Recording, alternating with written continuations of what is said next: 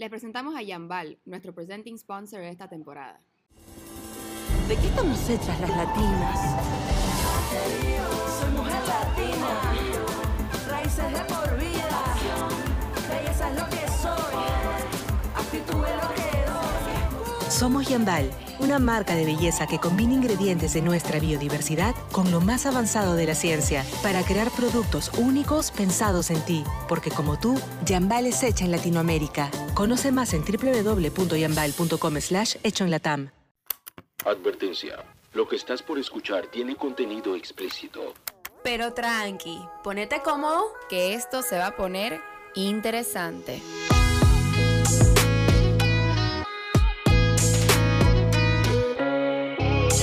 Hello, bienvenidos a otro miércoles de Del Revés. Mi nombre es Sofía Ortiz, me pueden encontrar en Instagram como Sofilofi con tres i's. Y mi nombre es Dominique Germain. Me pueden encontrar en Instagram bajo el mismo nombre y pueden encontrar nuestro podcast en Instagram bajo Del Revés Pod. En el episodio de esta semana invitamos al doctor Carlos Alberto Molina, psiquiatra y psicoterapeuta, para hablar sobre el suicidio, las emociones y la importancia de hablar y escuchar. Carlos Alberto, muchas gracias por estar aquí en el episodio con nosotros. Si podés contarle un poco a nuestra audiencia de quién sos y qué te trae aquí. Bueno, buenas tardes, saludos a todas las personas que nos escuchan.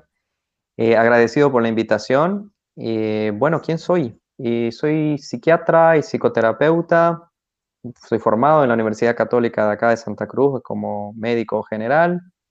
Luego tuve la oportunidad de ir al Brasil, gracias al apoyo de, de mis padres, de mi familia. Y bueno, con, los, con todos los planes para hacer cualquier cosa menos psiquiatría. Y mira cómo es la vida, ¿no? Bueno, miren cómo es la vida. Acabé enamorándome de la salud mental y, y bueno, soy súper feliz ahora con, con, esto, ¿no? Además, soy docente en la Universidad Católica, o sea, volví a mi casa matriz, eh, ya como docente en la eh, asignatura de salud mental 1.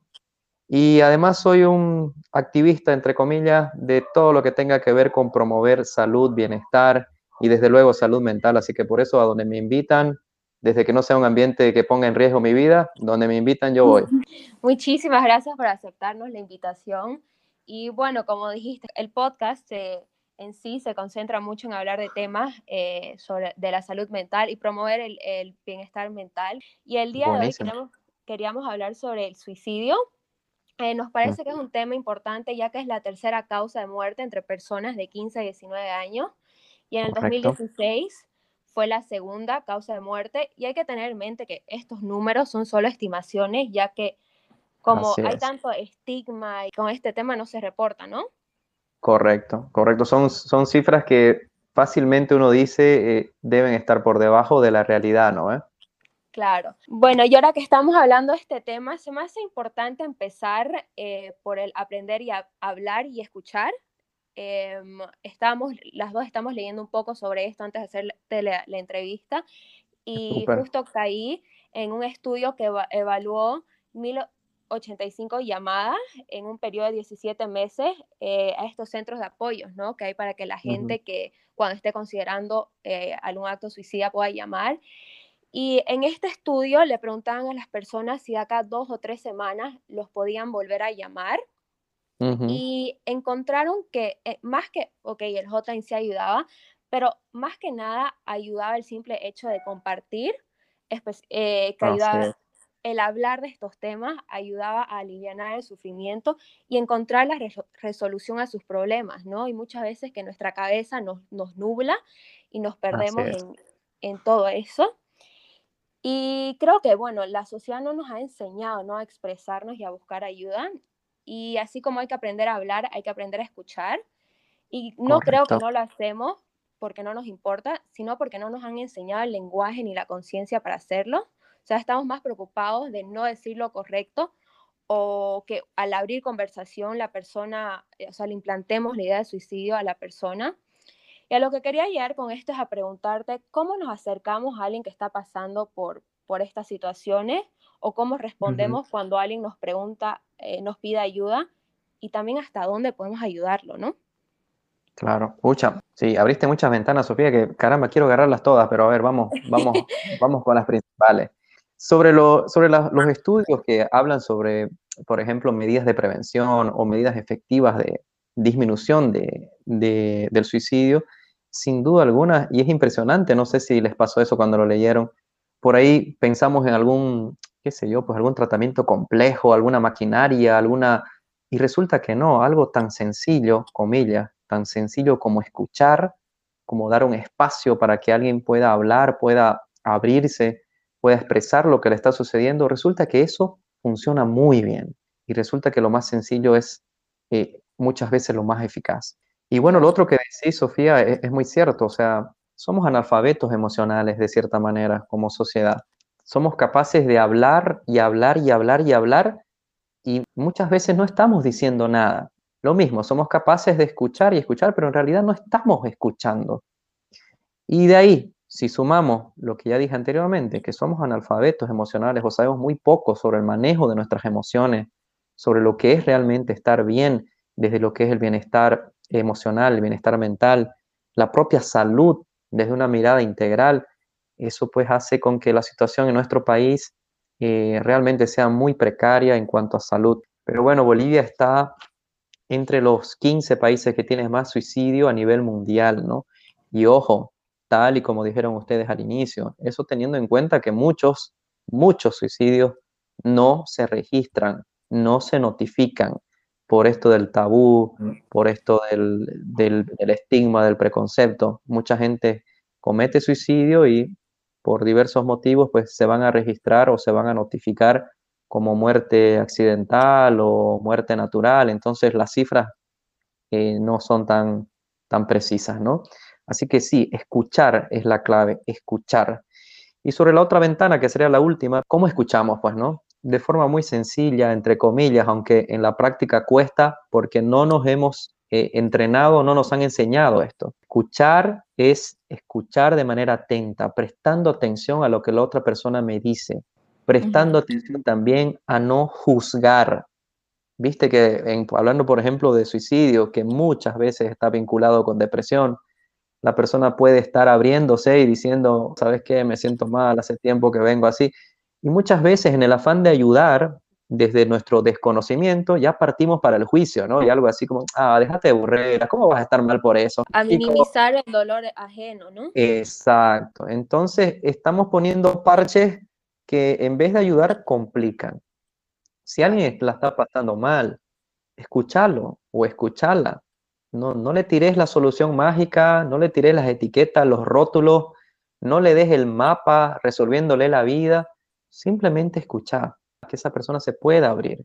Y una vez que se abra, una vez que se desahogue, una vez que se exprese, tómate un tiempo de repente para hacer contacto con esta persona, suponiendo que están en tu mismo espacio. No sé, pues dale un abrazo, déjalo que llore o déjala que llore, déjala que se exprese, que suelte esa emoción. Ya habrá tiempo para sentarse a ver opciones, a ver una hoja de ruta, por así decirlo. Pero el primer paso Claro. es escuchar sin juicio, ¿no? Sí. Claro, a veces nosotros queremos dar la solución a esa persona cuando en Exacto. realidad hay que ir, que creo que en el, en el episodio que, de, que tuvimos Domi y yo de ansiedad, dijimos eso, o sea, ok, primero escuchar a la persona, intentar que Ajá. la persona vuelva a como estar tranquilo y de ahí váyanse a buscar las soluciones porque nadie soluciona nada en un estado de eh, tenso, un Exacto. estado a- así, ¿no? Grave. Sí, y me da mucho gusto que, que lo digas, porque es algo que Sofía y yo reiteradas veces eh, lo mencionamos en básicamente todos nuestros episodios, de la importancia de, que, de poder aprender a hablar acerca de nuestros problemas, pero también saber escucharlos. Eh, nosotros Así hablamos, es. por ejemplo, justo el último episodio se trató acerca de la depresión y que automáticamente la gente, por ejemplo, asume que una persona con depresión es una persona débil. Entonces entra Exacto. en juego lo que, lo que decís de que automáticamente juzgamos a esta persona que mal que mal está herida y, y que hay que, eh, hay que aprender a verlo como un dolor, hasta como si fuese físico, el mental tiene la misma importancia. Así es, la mayoría de las personas. Y esto es así muy empírico, ¿eh? no, no he hecho un estudio al respecto.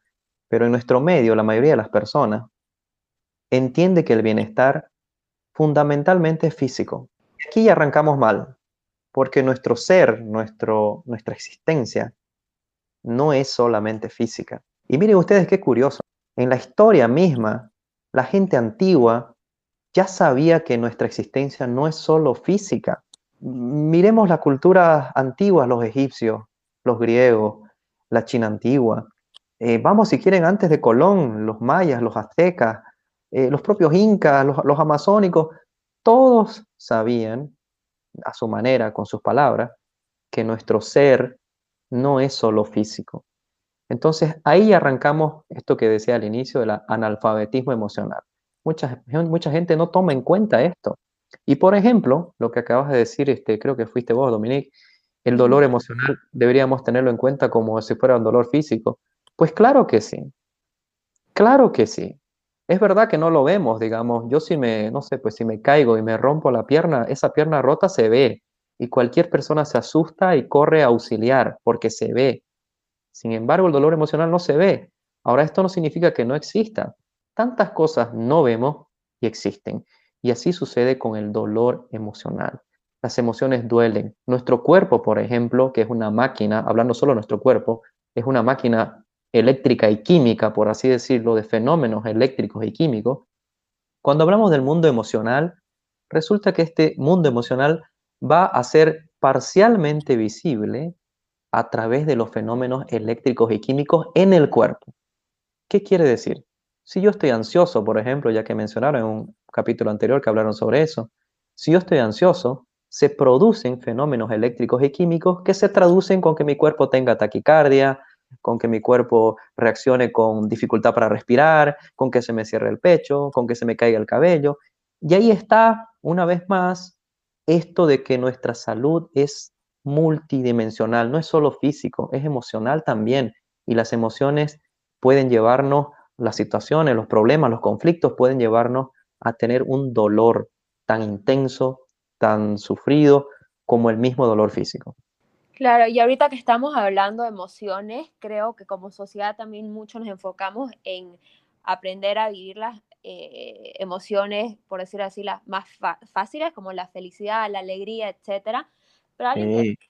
ya lo que yo en, este, en, en todo esto me, me, di cuenta es que vemos libros, escuchamos charlas, hay películas de cómo estar feliz, de cómo encontrar la felicidad, pero fíjate que no hay nada sobre la tristeza, nadie nos enseña a cómo estar triste. Y creo que acá eso es un gran problema detrás de, de, de, de este eh, que llamamos el suicidio, ¿no? De lo que tengo entendido es que el suicidio es un exceso de tristeza que la gente, las personas pasando por esto llegan a un pico donde dice, ok, no doy más.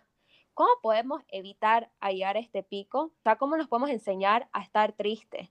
Qué, qué, temazo que tocaste, eh, realmente qué temazo. Es, es, como que da para una charla aparte. Así que, de nuevo, voy a, voy a esforzarme para la síntesis. Fíjate vos, o fíjense ustedes, eh, que tal y como dijiste, resulta que la alegría es la emoción eh, positiva. Es la que todos tenemos que buscar sí o sí. Y las otras emociones básicas, como la tristeza, como el miedo, como el enojo, como el disgusto, ah, no, esas son negativas, esas esa tenemos que luchar contra ellas, tenemos que anularlas, tenemos que hacer todo lo posible para que no estén, ¿no es cierto? Así en general funciona nuestra cultura. Y bueno, esto es totalmente contradictorio. Resulta que no hay emociones negativas. Y aprovecho acá eh, intensamente. ¿Cuál es el mensaje? De manera sencilla. Cada emoción tiene un propósito. No hay emoción negativa. Esto es falso. Todas las emociones son bienvenidas. Todas. Todas cumplen una función. Todas cumplen un propósito. Si nosotros continuamos reforzando esto, de que solamente tenés que ser feliz, solamente tenés que estar alegre, estamos generando muchísimo daño como se viene haciendo cada vez. Entonces el mensaje que nos dan muchas veces cuando somos niños, los mensajes, ¿no? de repente han escuchado también. Eh, no tenés que tener miedo. Uh -huh. No me llores, los hombrecitos no lloran. O, sí. a la, o, a la, o, a la, niña, ¿no ves? Ay, no, así enojada te ves fea. Tenés que ser bonita y no tenés que enojar.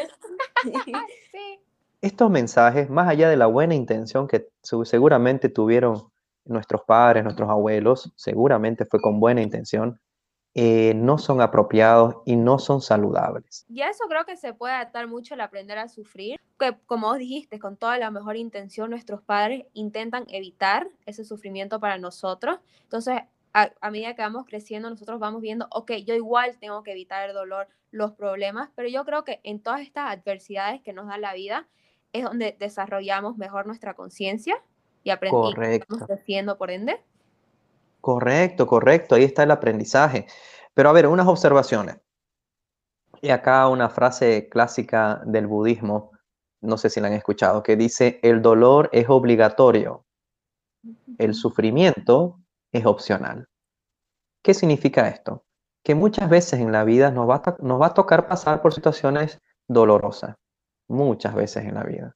Problemas, dificultades, adversidades, cosas que no salen como quisiéramos, de repente la pérdida de un ser querido, ahora en esta época de pandemia, eh, situaciones económicas difíciles, en fin, eso es inevitable. Sería mentirle a alguien, ¿se imaginan ustedes decirle a, a un niño de repente, hijo, vos haciendo esto, nunca vas a sentir dolor? Imp- Imposible, ¿no ve? Ahora el sufrimiento, el sufrimiento, ahí está la clave, por ejemplo, de muchos de los malestares de nuestra, comillas, sociedad moderna ya que el sufrimiento es el proceso mental que es casi como una tortura que nosotros mismos hacemos con nosotros mismos. Ejemplo, resulta que, no sé, perdí mi trabajo, digamos. Es algo doloroso, es algo difícil, no hay discusión sobre eso. Pero si yo a esto le cargo creencias que he recibido a lo largo de mi infancia, o que de repente he recibido de mi familia o del ambiente, la sociedad, de donde sea, ¿qué dicen estas creencias? que quien pierde su trabajo es un fracasado, es un loser, nunca más va a triunfar en la vida, que su vida acabó y demás. Y yo compro esta creencia por años de condicionamiento. Vean ustedes que aquí aparece, además del dolor, el sufrimiento. Mientras que otra persona le toca perder su trabajo, doloroso, difícil, pero he aprendido un camino diferente en la familia, en el entorno, que le dice, hijo, hija, cuando uno se cae, se levanta y una puerta se cierra y se abren dos. Vas a encontrar una nueva oportunidad. Tené paciencia. Esta época difícil va a pasar. Vos podés. Además, en la vida muchísimas veces nos tropezamos. Es parte del camino, es parte del aprendizaje. Y si esta persona incorporó este otro camino, este otro, esta otra colección de creencias, vean ustedes que el sufrimiento no aparece, solo queda el dolor, el dolor del golpe, como, como dijimos al inicio, que todos vamos a pasar por, por situaciones difíciles. Lo que yo quería igual este, preguntarte es, así como generalmente este tipo de emociones no, no las compartimos y no las hablamos, eh, y así como se vuelven un tema tabú y nacen muchos mitos a raíz de que no estamos bien educados, ya que no hablamos del suicidio y de que es un tema tabú, ¿qué mitos nacen alrededor de este? Wow, varios, varios.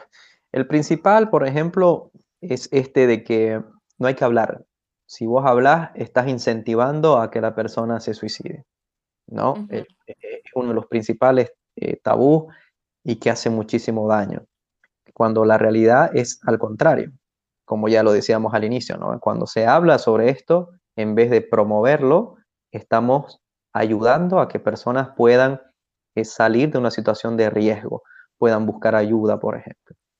Otro se tabú, compartiendo, ¿no? exacto, exacto, que no haya el juicio, ¿no ve? Como decíamos hace rato. Otro, Sí. otro tabú muy común es que ya, lo, ya también lo mencionábamos, pues, ¿no? Eh, Esto de pasar el juicio de que, ah, sos débil, te echas al muere, o estás queriendo llamar la atención, eh, es un teatro, eh, estás queriendo manipular.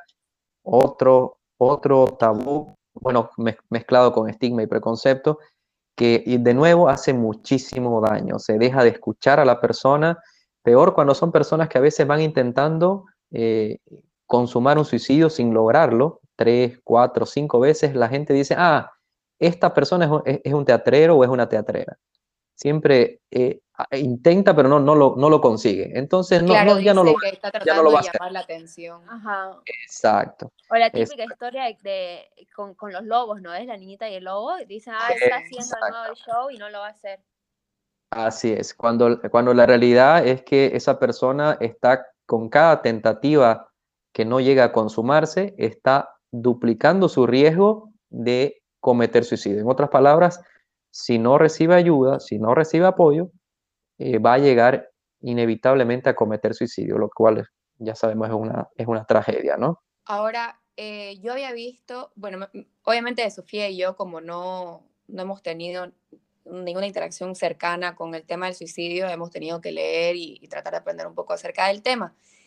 Y escuchando una historia de un señor que contaba acerca de, su experiencia eh, habiendo querido suicidarse varias veces y ahora que él comparte para tratar de justamente concientizar a las personas con esto, él decía dos cosas. Una, este, que para él se trataba mucho de control, que sentía que el suicidio era la única cosa que él podía controlar, pero que justamente él igual lo veía que no era una opción y él comparaba, por ejemplo, una persona que está con, con un dolor físico tan grave que directamente escoge este, que no quiere vivir porque le duele tanto el cuerpo que prefiere la muerte a que el dolor.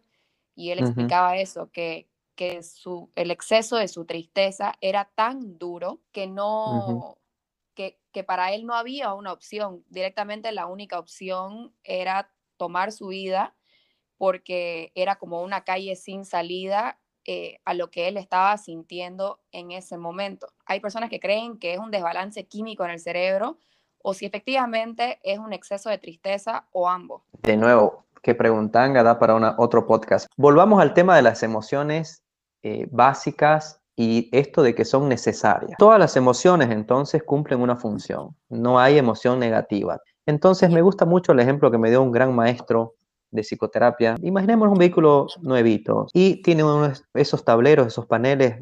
El tablero principal tiene una serie de luces, de símbolos, de señales, ¿no es cierto? Más allá que puedan o no gustarme cuando se encienden, más allá de que puedan o no distraerme cuando por ahí comienzan a parpadear, creo que no hay discusión de que esas señales, primero, cumplen una función, darme un aviso, y segundo, ese aviso, si yo lo atiendo, me va a permitir con que yo continúe disfrutando de conducir mi vehículo, ¿no es cierto? Ahora imaginémonos que por motivos otros, resulta que yo digo al tener mi vehículo nuevo, caramba, me molestan mucho estas lucecitas. Lo que voy a hacer es pintar mi tablero con pintura negra. ¿Ok? Y comienzo a pintar mi tablero. ¿Se ponen a pensar en lo peligroso que acabo de hacer al pintar mi, mi panel principal? De repente no sé cuándo se me acaba la gasolina, ¿no es cierto? De repente no sé si la puerta está mal cerrada. Literalmente es eso lo que hacemos con nuestras emociones. Claro, las escondemos. Y fíjate la cantidad de información que perdemos, la cantidad de asuntos pendientes de tener una respuesta, como por ejemplo en el vehículo. Eh, ¿Por qué se, se paró mi vehículo? Yo no lo sé bueno, voy a despintar el tablero y veo que la luz de gasolina está prendida. Ah, ¿qué tengo que hacer? Cargar gasolina. De igual manera, las emociones nos traen este aviso. Entonces, vamos con lo que contaba Dominique sobre este señor, ¿no? Eh? De su experiencia. Imagínense que yo vengo arrastrando tristeza y la, y la tiré al depósito. Vengo arrastrando enojo y lo tiré al depósito. Vengo arrastrando miedo y lo tiré al depósito meses, años. ¿Qué creen que va a suceder? ¿Creen que en algún momento eso se va a evaporar o milagrosamente se va a resolver? Claro, no, va, va a eh, rebalsar, o sea, termina siendo incontrolable, ¿no? Exacto, va a colapsar, va, va a entrar en una crisis, va a entrar en, en un, eso, en un colapso. Entonces, muchas veces, muchas veces, lo que sucede es esto. El dolor es tan intenso porque son tantos años Ahora, es relativamente simple de entenderlo con un vehículo en la metáfora del vehículo. Es un poco más difícil hasta por la cuestión cultural y el analfabetismo emocional que mencionaba cuando hablamos de nuestras emociones. Cuántas tristezas yo veo en mis pacientes, heridas emocionales desde la infancia, 20, 30, 40, 50 años de no haber hablado algo, de no haber llorado algo, de no haber gritado algo por diversos motivos, como ya dijimos, que sé yo, tenés que callarte o calladita te ves mejor o no me llores, sea hombre.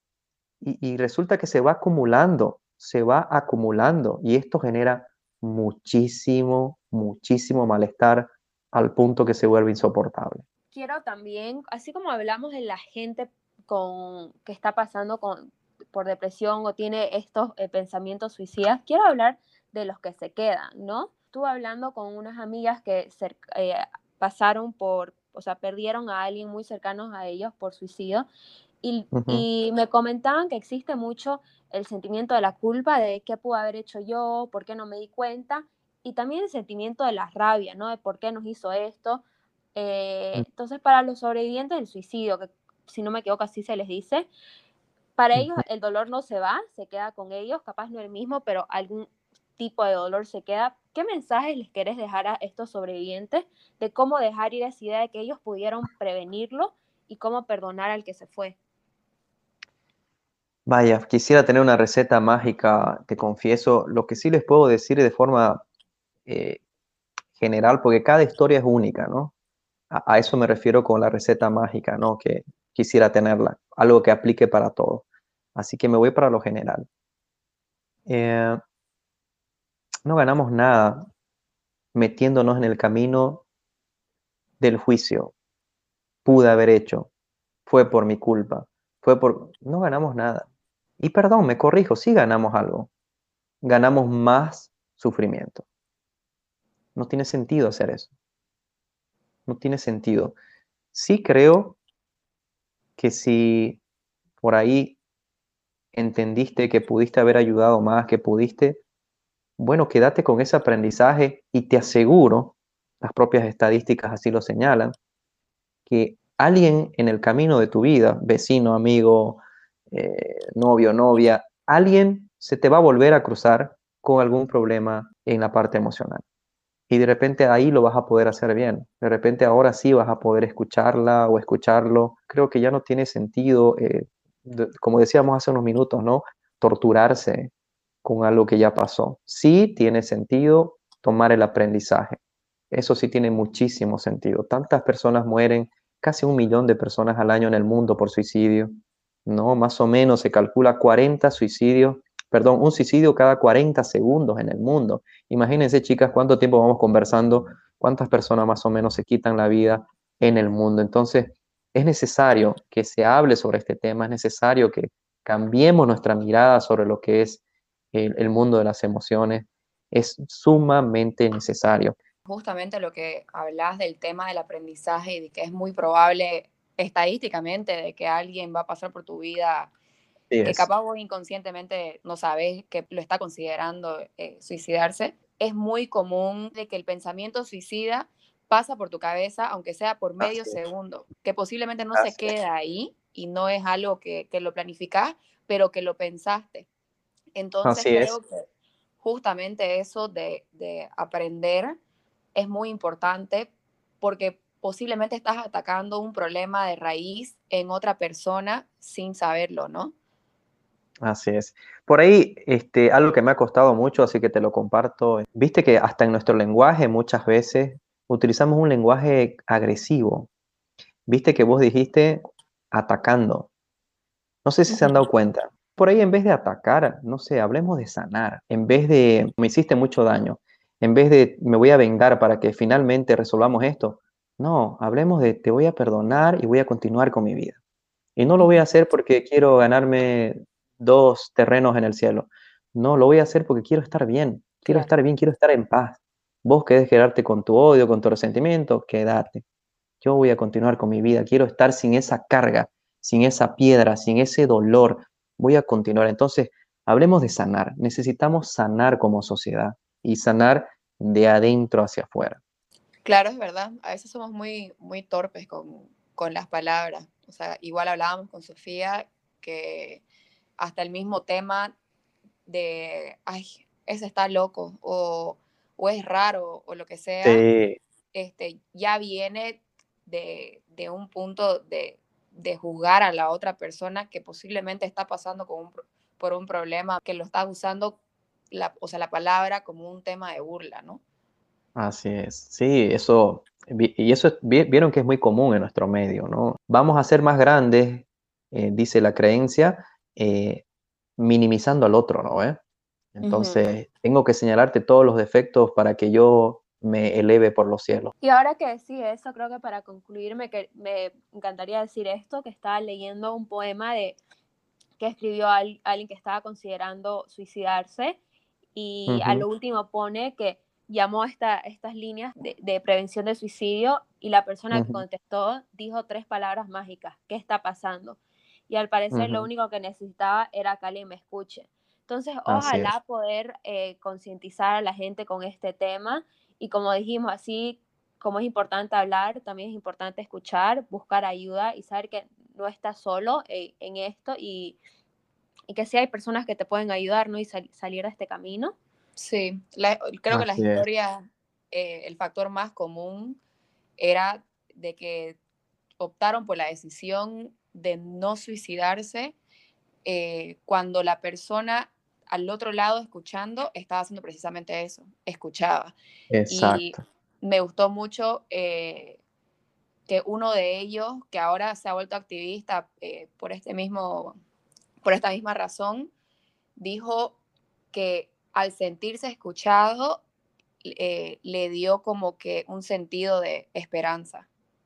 Así es, así es. Y, de repente ahí, de forma muy general, de nuevo, cada historia es única, vemos esto del propósito, ¿no? De repente me siento triste por diversas cosas que me, me pudieron haber pasado. Y ¿saben qué? No necesito una receta mágica o que me den un plan de vida o que me den eh, la ecuación resolviendo mis problemas. De repente lo que necesito es que me escuchen. Nada más. No sé si tenés un mensaje para posiblemente alguien en la audiencia que esté sufriendo por esto eh, que quisieras dejarle. El mensaje sería eh, que no estás sola o no estás solo. Muchas personas hemos pasado por momentos muy difíciles en los cuales parecía que la única salida era realmente no estar. Me ha pasado. Y te aseguro que, que en realidad esa tormenta, por más horrible que sea, eh, que parezca, eh, va a pasar y resulta que con el tiempo esa tormenta horrible la vas a mirar de nuevo y le vas a decir gracias por todo el aprendizaje que te trajo. Así que eso, eh, no estás solo, no estás sola. Y para quienes están por ahí en el otro lado de, de repente creo que alguien cercano a mí no la está pasando bien, lo que le diría es lo que hemos charlado el día de hoy. Eh, abrí ese espacio, escucha a esta persona, no le des la receta de la vida porque cada persona tiene su propio camino, su propio proceso. Claro, sí. Y justo con eso, Carlos Alberto, agradecerte muchísimas gracias por estar aquí y por haber compartido tanto con nosotras. Eh, quisiéramos que por favor dejes tu- tus cuentas en Instagram o donde sea que la gente te puede contactar en caso de que, de que quisieran hacerte alguna consulta. Eh, bueno, eh, primero quiero yo agradecer de nuevo por la invitación a, ustedes. Eh, de verdad que es un gusto para mí compartir y, y poder hablar un poquito sobre salud mental. Como les decía, soy, entre comillas, un activista.